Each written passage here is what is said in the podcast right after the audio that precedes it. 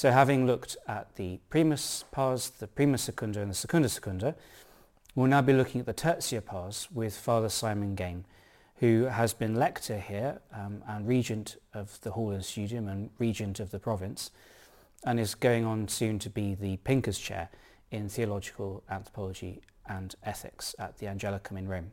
He'll be talking to us now about the tertia pars been asked to look at something from the third part of Aquinas' Summa Theologiae and have, I've decided to speak in particular about Jesus Christ as exemplar in the thought of St. Thomas Aquinas.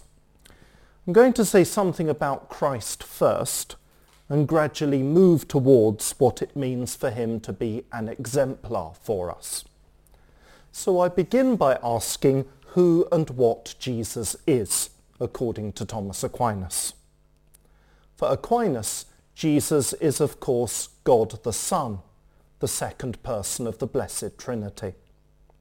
As for what he is, he is of course both God and man, one divine person in two natures, divine and human. Aquinas was very careful to find out all he could about the teaching of the councils of the early church concerning who and what Jesus is. Of course, all theologians in the 13th century knew what the Church taught about the constitution of Jesus. But Aquinas went further to find texts of the early councils to know exactly what they said.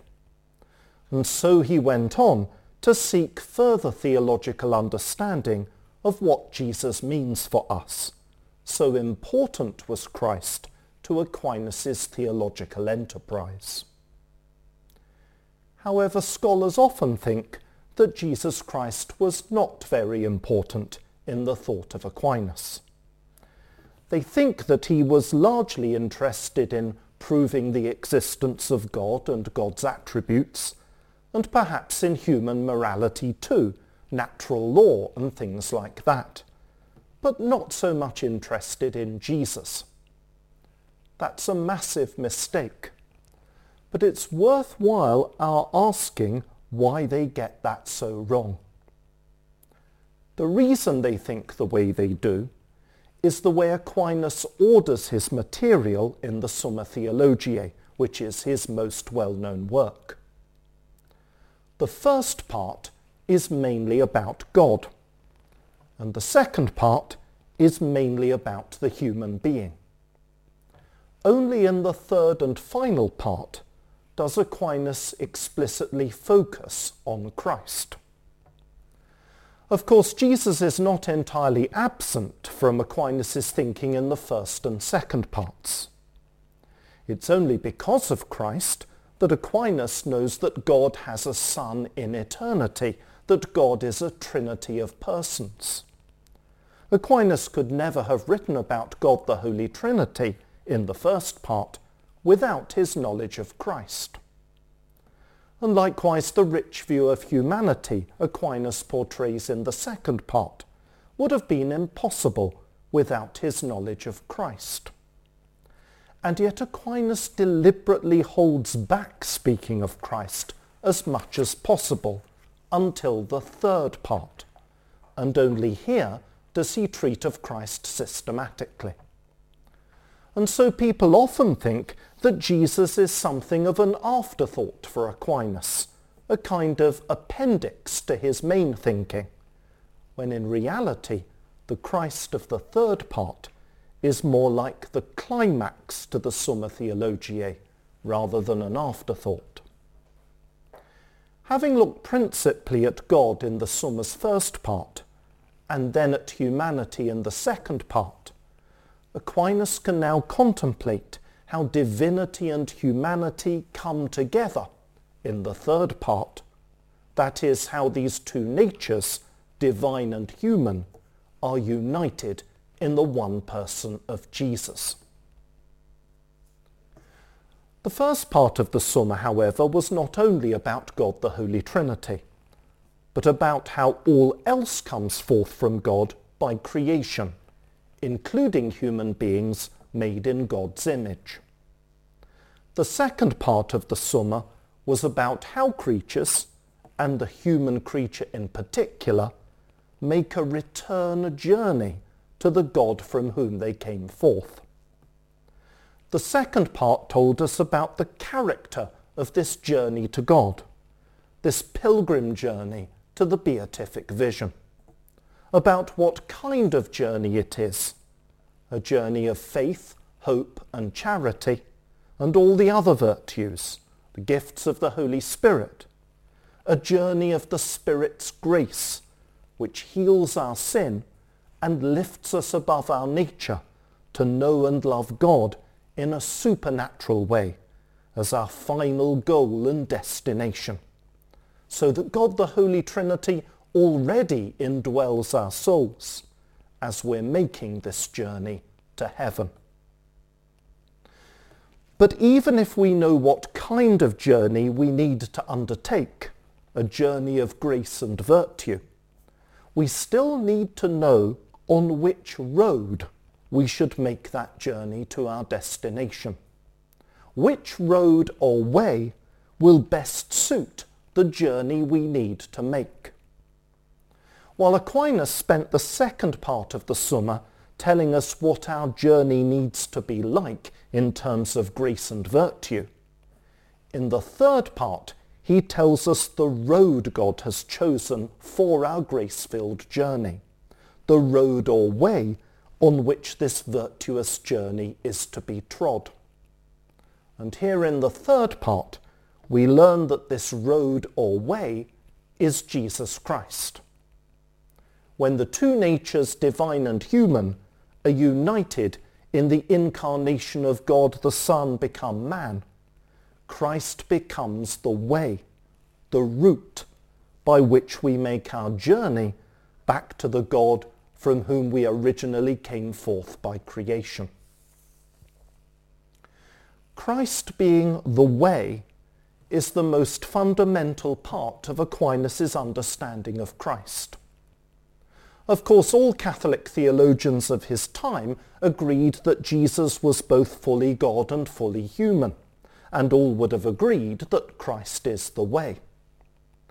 Where Aquinas did something a bit more distinct was by singling out Christ as the way, as his basic idea for his thinking about this Jesus. He takes this idea from John's Gospel which was a highly significant influence on Aquinas' understanding of Jesus.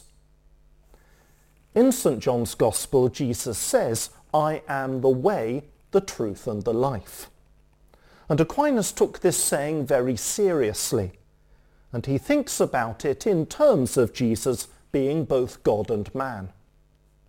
He thinks of Jesus being the truth because he is God and he thinks of Jesus being the life because he is God.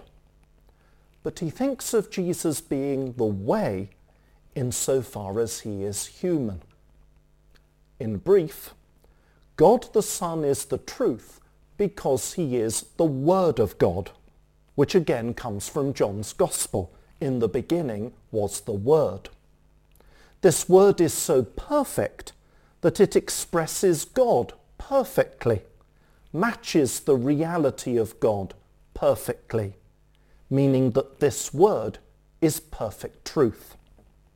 When a word and reality match, you get truth.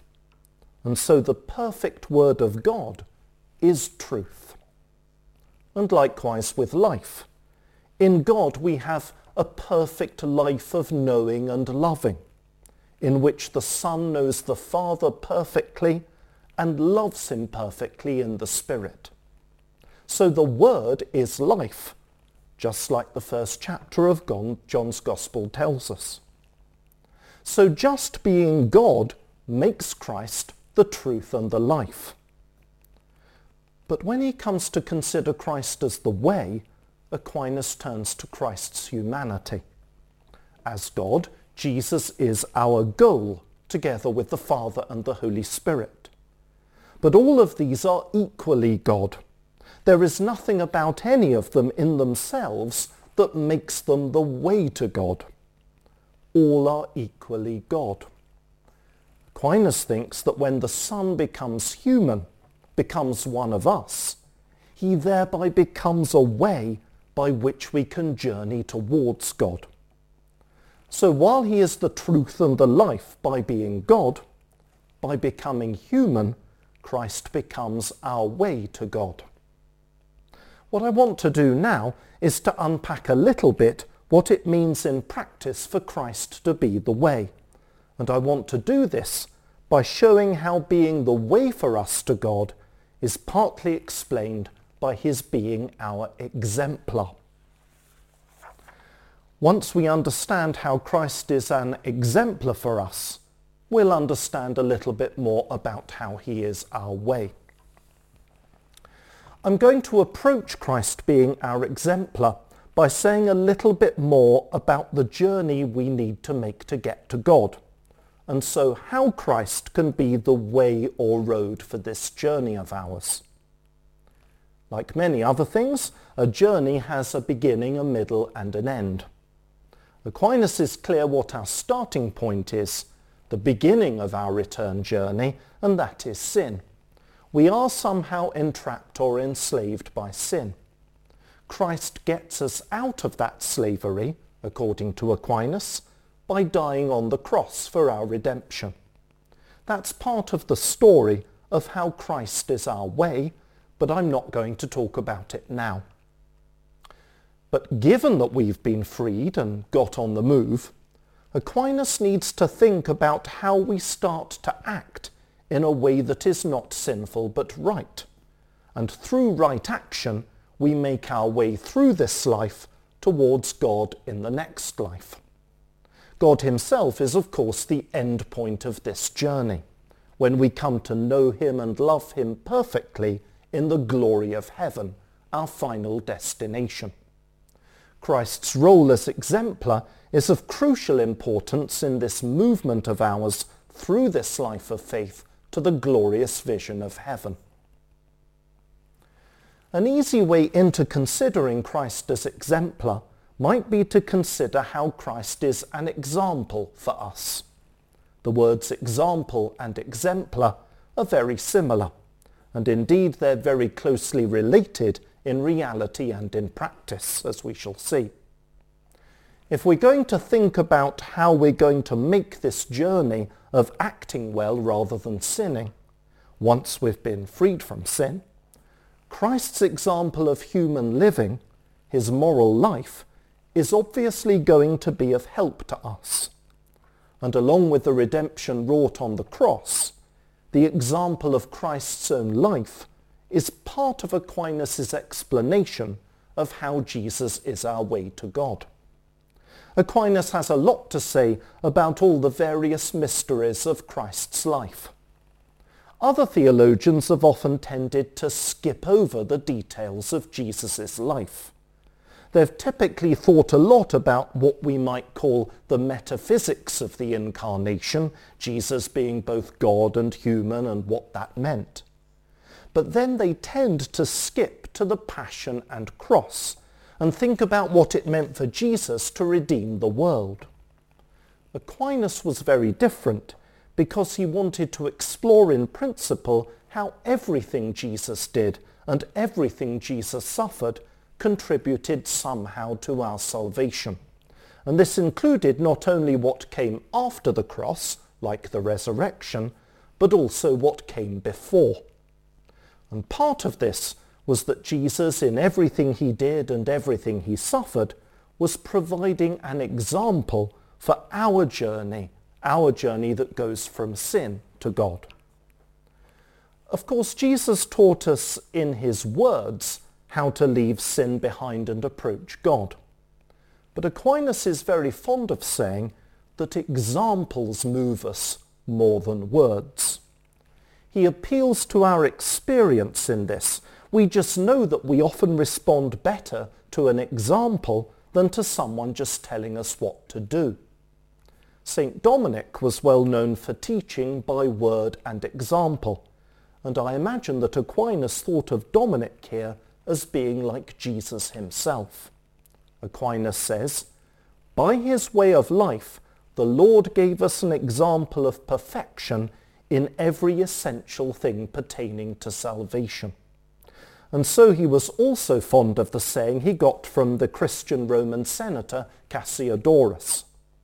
Christ's action is our instruction, which he repeated a number of times. So according to Aquinas, Christ taught us by his deeds as much as by his words. In John's Gospel, Aquinas has a clear example of this when Jesus washes the disciples' feet, because Jesus there explains that he's done this in order to give the disciples an example, so that they would wash, wash each other's feet. I'll give a longer quotation from Aquinas here, which comes from his commentary on John. For when we are dealing with human conduct, example is always stronger than words. The human being chooses and does what seems good to him, and so what he chooses is a better indication of what is good than what he teaches should be chosen. This is why when someone says one thing and does another, what he does has more influence on others than what he has taught. Thus it is especially necessary that one live as much by good example as by good word. Another instance of Jesus' moral example would be the temptations in the desert. Here Jesus gave an example of how we are to resist different kinds of temptation, different kinds of temptation to sin, and so conform ourselves to the will of God. But likewise his being baptized just before the temptations was an example to us too. Jesus may not have got out of baptism the salvation we get out of it, but his humble acceptance of baptism is an example to the unbaptized. Again, when he fasted and prayed, he gave an example to us, to us who ought to fast and pray, and so on. Aquinas is of course aware that there are many other human examples we can benefit from, such as the example of the saints. But he sees Jesus' example as exceptional. Aquinas knew that people's example can be limited by their historical circumstances, and he thought that no mere human being could function as an example for the entire human race across history, across time and space. Jesus, however, is no mere human being, but a human being who is God. The human life of Jesus is the human life of God the Son. So Aquinas thought that Jesus, being divine as well as human, was adequate for all situations. There's a little bit more, however, to this than Jesus being God. He needed, of course, to be human as well to give us a human example.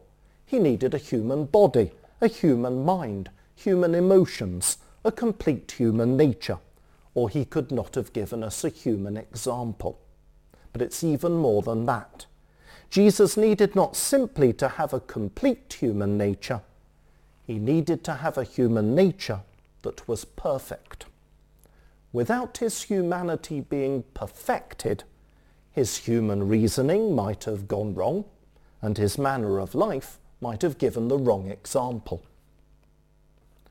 Now we are beginning to approach what Aquinas meant by seeing Christ as our exemplar. In order to give us a proper moral example by his actions, he needed to be our exemplar in a more fundamental way than mere acting. This meant that the Son of God didn't just need to assume a human nature capable of human action. He needed to assume a human nature perfected by the grace of the Holy Spirit and by the perfect virtues and gifts that come with grace. Here we're encountering a distinction Aquinas uses between what God the Son assumes and what he co-assumes. What the divine Son assumes is human nature a complete human nature, intellectual soul as well as body, the basic human kit, if you like. Aquinas set out this basic human kit back in the Summa's first part. And he shows in the third part how Christ assumes that fundamental human nature. What Christ co-assumes includes various perfections that don't come with the basic human kit as such, but give the added value of further perfection to the humanity. These add-ons to the basic kit are needed because as a creature of this material world, human beings don't come perfected or finished. They naturally need perfecting over time.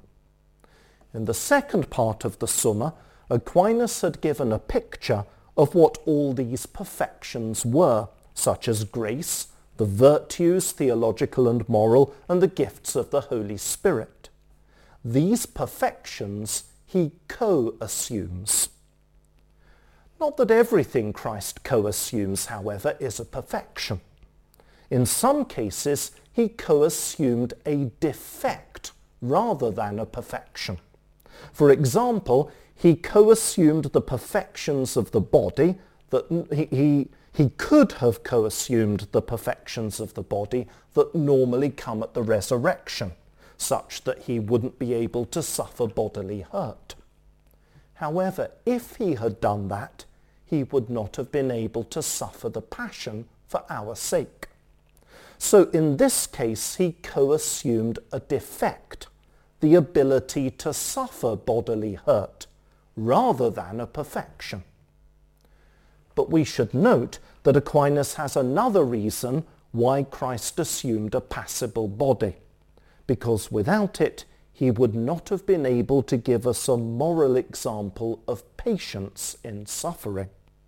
However, in order to give us this perfect example that we need, he needed not only the defect of a passible, vulnerable body, but he also needed the perfection of the virtue of patience. So we come now to consider the range of perfection Christ needed to co-assume in order to be fully equipped to give us a perfect example of human living.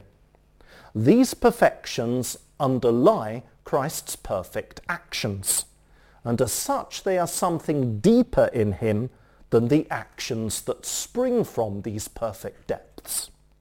It is in this way that Christ was not just an example of action, but was also an exemplar for us of all these perfections, which we also need so that we can make our journey from sin to God and indeed finally to be in heaven.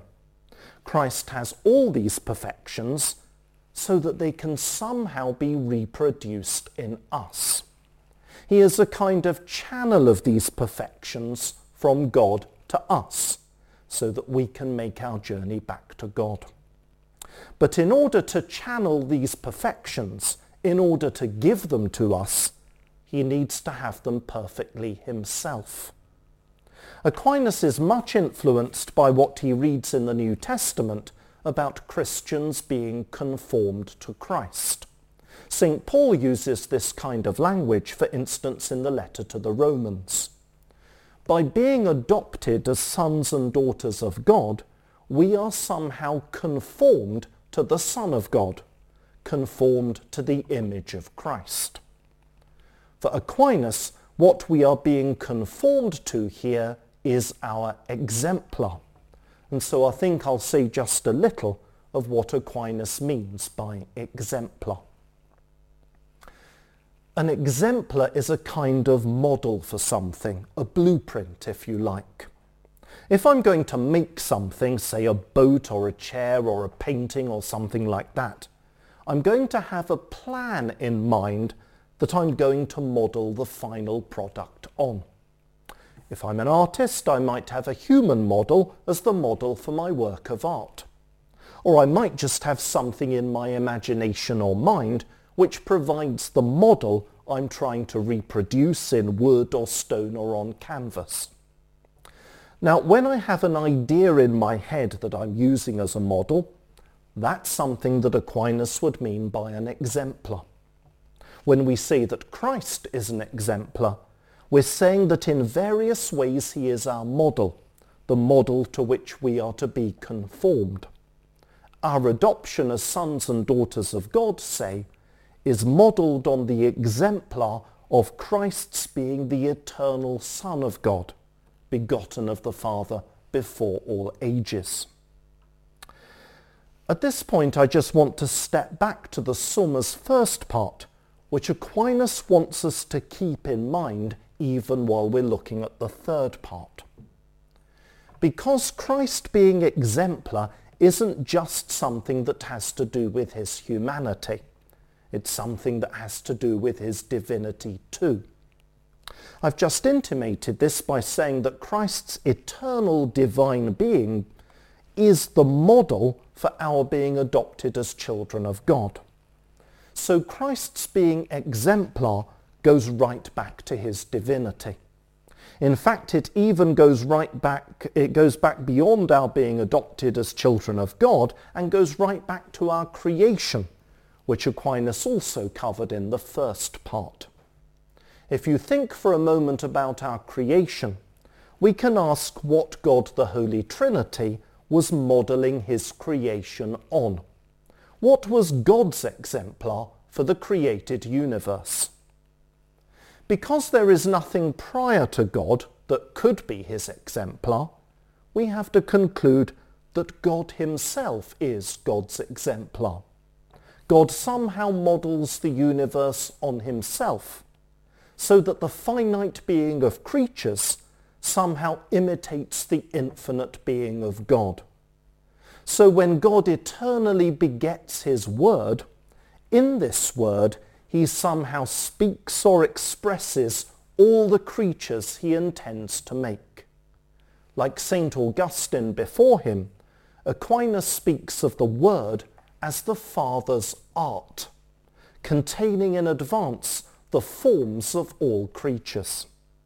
And when the Word proceeds from the Father, eternally begotten, this procession is the exemplar or model for the procession of creatures from God by creation. In this way, in his divinity, Christ is already the exemplar even of our very creation. But what we need for our redemption, Aquinas thinks, is not simply a divine exemplar, because that might seem too remote to us humans. What we need is an exemplar who is human as well. All this also helps Aquinas to explain why it is the second person of the Trinity, the Son, who becomes incarnate. Aquinas thinks that God is powerful enough to cause an incarnation of any person of the Trinity. Absolutely speaking, the Father could become human, and so could the Holy Spirit. However, God in his wisdom has chosen that it be the Son who becomes incarnate, and only the Son for our recreation. Aquinas thinks we can try to explore God's wisdom in making this choice. And he thinks that because the Son begotten by the Father is the eternal exemplar of creation, and we need a human exemplar for our return journey to God, it is very fitting that the Son be the one who becomes incarnate for our salvation. We can then pick out ways in which Christ is our exemplar in his humanity as well, in ways as well as in ways that he's exemplar through his divinity. One way would be his resurrection. In 1 Corinthians, St. Paul treats Christ's resurrection as somehow the basis of our resurrection. And Aquinas capitalizes on this, seeing Christ's rising as the exemplar of our rising, where our resurrection bodies are somehow modelled on his. But St. Paul also says in Romans that Christ was raised for our justification. So Aquinas relates the resurrection also to the justification of our souls by grace, seeing justification and all the virtues and gifts that come to us with grace as a kind of resurrection of our souls, which we get in this life in advance of the resurrection of our bodies, which we get at the end of time.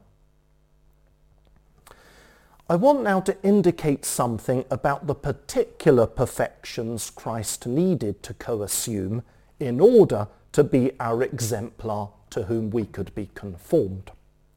The most basic of these is the grace of the Holy Spirit, what Catholics call sanctifying grace. Aquinas sees all the different perfections as perfecting different aspects of the human being. Back in the first part of the Summa, he had distinguished the essence of the soul from the various powers of the soul, which he saw as rooted in the soul's essence. In the second part, he saw sanctifying grace as inhering in this essence of the soul in order to elevate the soul to participate in the divine nature. The idea of Christians participating in the divine nature is something he took from 2 Peter chapter 1 verse 4. He explains this participation theologically in terms of this stable gift of grace which makes the soul holy. How, though, do we get this grace? In the third part, Aquinas tells us that this grace comes to us through Christ. Christ co-assumes grace so that he can give it to us. Aquinas is again working from John's Gospel. Grace and truth came through Jesus Christ. John also says that it is from Christ's fullness that we have received grace upon grace. So Aquinas doesn't just think that Christ has grace in the essence of his soul so that he can give it to us. Jesus has a kind of preeminent plenitude of grace, grace in all its fullness, so full that we can share, participate in that fullness. Here he calls on Paul's idea of Christ as the head of the body, the church. All the members, Aquinas says, receive the grace of the Holy Spirit from the head, who has it preeminently. So you can see how Christ's grace is the exemplar of our grace. Our grace is modelled on his and conforms us to him, making us adopted sons and daughters of God. Pretty much all the virtues and gifts of the Spirit that come with grace are the same. Christ has them preeminently, and so they are exemplars of the same virtues and gifts in us, who are the members of the body participating in the fullness enjoyed by the head. His justice is the model and source of our justice, his patience is the model and source of ours, and so on. For pretty much all the virtues and gifts you could consider, Christ is the exemplar to whom we are to be conformed by having all these virtues and gifts in abundance. However, it's not as simple as that in every case. We can approach this by turning in more detail to how Christ's co-assumption of perfection brought about the perfection of the chief powers of his soul, which Aquinas identifies as the intellect and the will. When he comes to look at Christ's knowledge, Aquinas identifies various kinds of knowledge Christ co-assumes so that he can bring about our salvation. Aquinas doesn't think that every kind of knowledge comes automatically with Christ's assumption of a human mind so he teases out the different kinds of knowledge Christ co-assumes.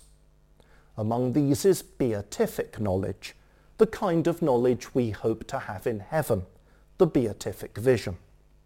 Aquinas thinks Christ needed it all through his earthly life for the purpose of bringing us to share in the same knowledge. Ultimately, Christ will be the exemplar in heaven of all those who in heaven share the same beatific knowledge, that is the vision of God himself. But this beatific vision was already at work in Christ's human mind during his earthly lifetime, providing Christ's human mind with perfect knowledge of his Father, out of which he taught the truth about God. This meant that Jesus really knew God perfectly, even in his human mind, and so he was able to teach authoritatively about God, just as we find him doing in the Gospels. What this meant was that the disciples could believe on faith what Jesus taught them, because Jesus taught them what he saw for himself. The upshot of this is that Jesus was not himself a believer. As you know, faith is one of the most important Christian virtues. Aquinas sees it as, among other things, the virtue that perfects the intellect so that we can believe God and believe in what God reveals. Aquinas notes that Hebrews defines faith as taking what is unseen as its object. We only believe what we don't see for ourselves. Jesus, however, saw God, as it says in John's Gospel, and so didn't need faith. Aquinas thinks that everything of perfection that faith has, Christ had. But because faith includes this element of imperfection, that it is in things unseen, Christ did not have it, but had something better, namely beatific knowledge. But it was the perfection of beatific knowledge that enabled Christ to reveal divine mysteries to our faith. Another theological virtue that Christ did not have was hope. For Aquinas, hope was one of the virtues that perfected the will.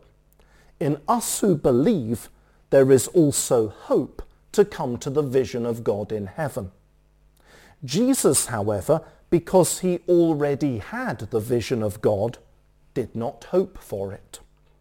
We only hope for what we don't already have. There were, of course, things Jesus hoped for during his earthly life that he didn't already have. He hoped for the redemption of the world, and he hoped for the resurrection of his body. But he did not hope to get to know his Father better. There is nothing in the Gospels about him seeking to improve his relationship with God. So Christ did not have the theological virtue of hoping for union with God because he already had it. But apart from these crucial exceptions, Aquinas thought Christ had every virtue and gift to a preeminent degree as our head, so that he could be the model and so the source of all those virtues and gifts in us, the members of his body. Where he didn't actually have the virtue, as in the case of faith and hope, it was because he had something better, namely the vision of God and union with him, which will eternally be the exemplar of our vision of God and union with him when we come to heaven. But when we look at other virtues, like the theological virtue of charity, another perfection of our wills, we must envision Christ our head having a plenitude of charity in his human will, and us participating in his charity, our love modelled on his, and our love being drawn from his love. Perhaps surprisingly, Aquinas doesn't have a section on Christ's charity in the Summa. You'd really think he'd have a section dealing with Christ's love, wouldn't you? After all, he has a section dealing with Christ's grace and Christ's knowledge, so why not something as crucial as Christ's charity? The reason is that Aquinas thinks you don't need a special section like you need a special section for Christ not having faith and not having hope. Because you just apply the same principles from grace to every other virtue and gift, including charity. And so Christ had preeminent charity. But when he comes to the commentary on John, where it says things like Christ loved them to the end, Aquinas can really get going and tell us all about Christ's preeminent perfect charity, how our charity is based on his and all the rest of it. This is one reason that makes me think how the Summa is not necessarily always the summit of Aquinas' theology. The Summa is full of questions that arise out of reading the Bible but the answers are meant to lead you back to the Bible and reread the Bible equipped with all this new theological knowledge. What we find in Aquinas' commentary on John is Aquinas armed with all this Summa-like theological thinking, now bringing it back to the biblical text and taking the reading of the Bible to a far deeper level. In conclusion, our understanding of Christ as exemplar should enable us to see how Christ can also be a moral example. I said that Aquinas thinks Christ needed to be God and man to give us the example we need. But I hope I've also shown that he thinks that Christ needed not just a basic human nature, but a perfect one to give us this example. When Christ acted for our instruction, it was out of this whole panoply of gifts and virtues. Thus Aquinas thought that when Christ came to the cross, his example to us expressed every virtue. Just in terms of charity, there's greater love has no man than this, than to lay down his life for his friends. But also in terms of patience, humility, and all the rest we can see all these virtues realized in the Passion. The reason Christ can give such an example is that he had such great and perfect virtue, that he was the exemplar to which we must be conformed in grace and virtue and gift. And so I've tried to give you an idea of how Aquinas thinks of Christ as our exemplar and in this way fill out a little bit of what it means for Christ to be our way, our way of truth by which we can make the journey to everlasting life with him. Christ, the way, the truth, and the life.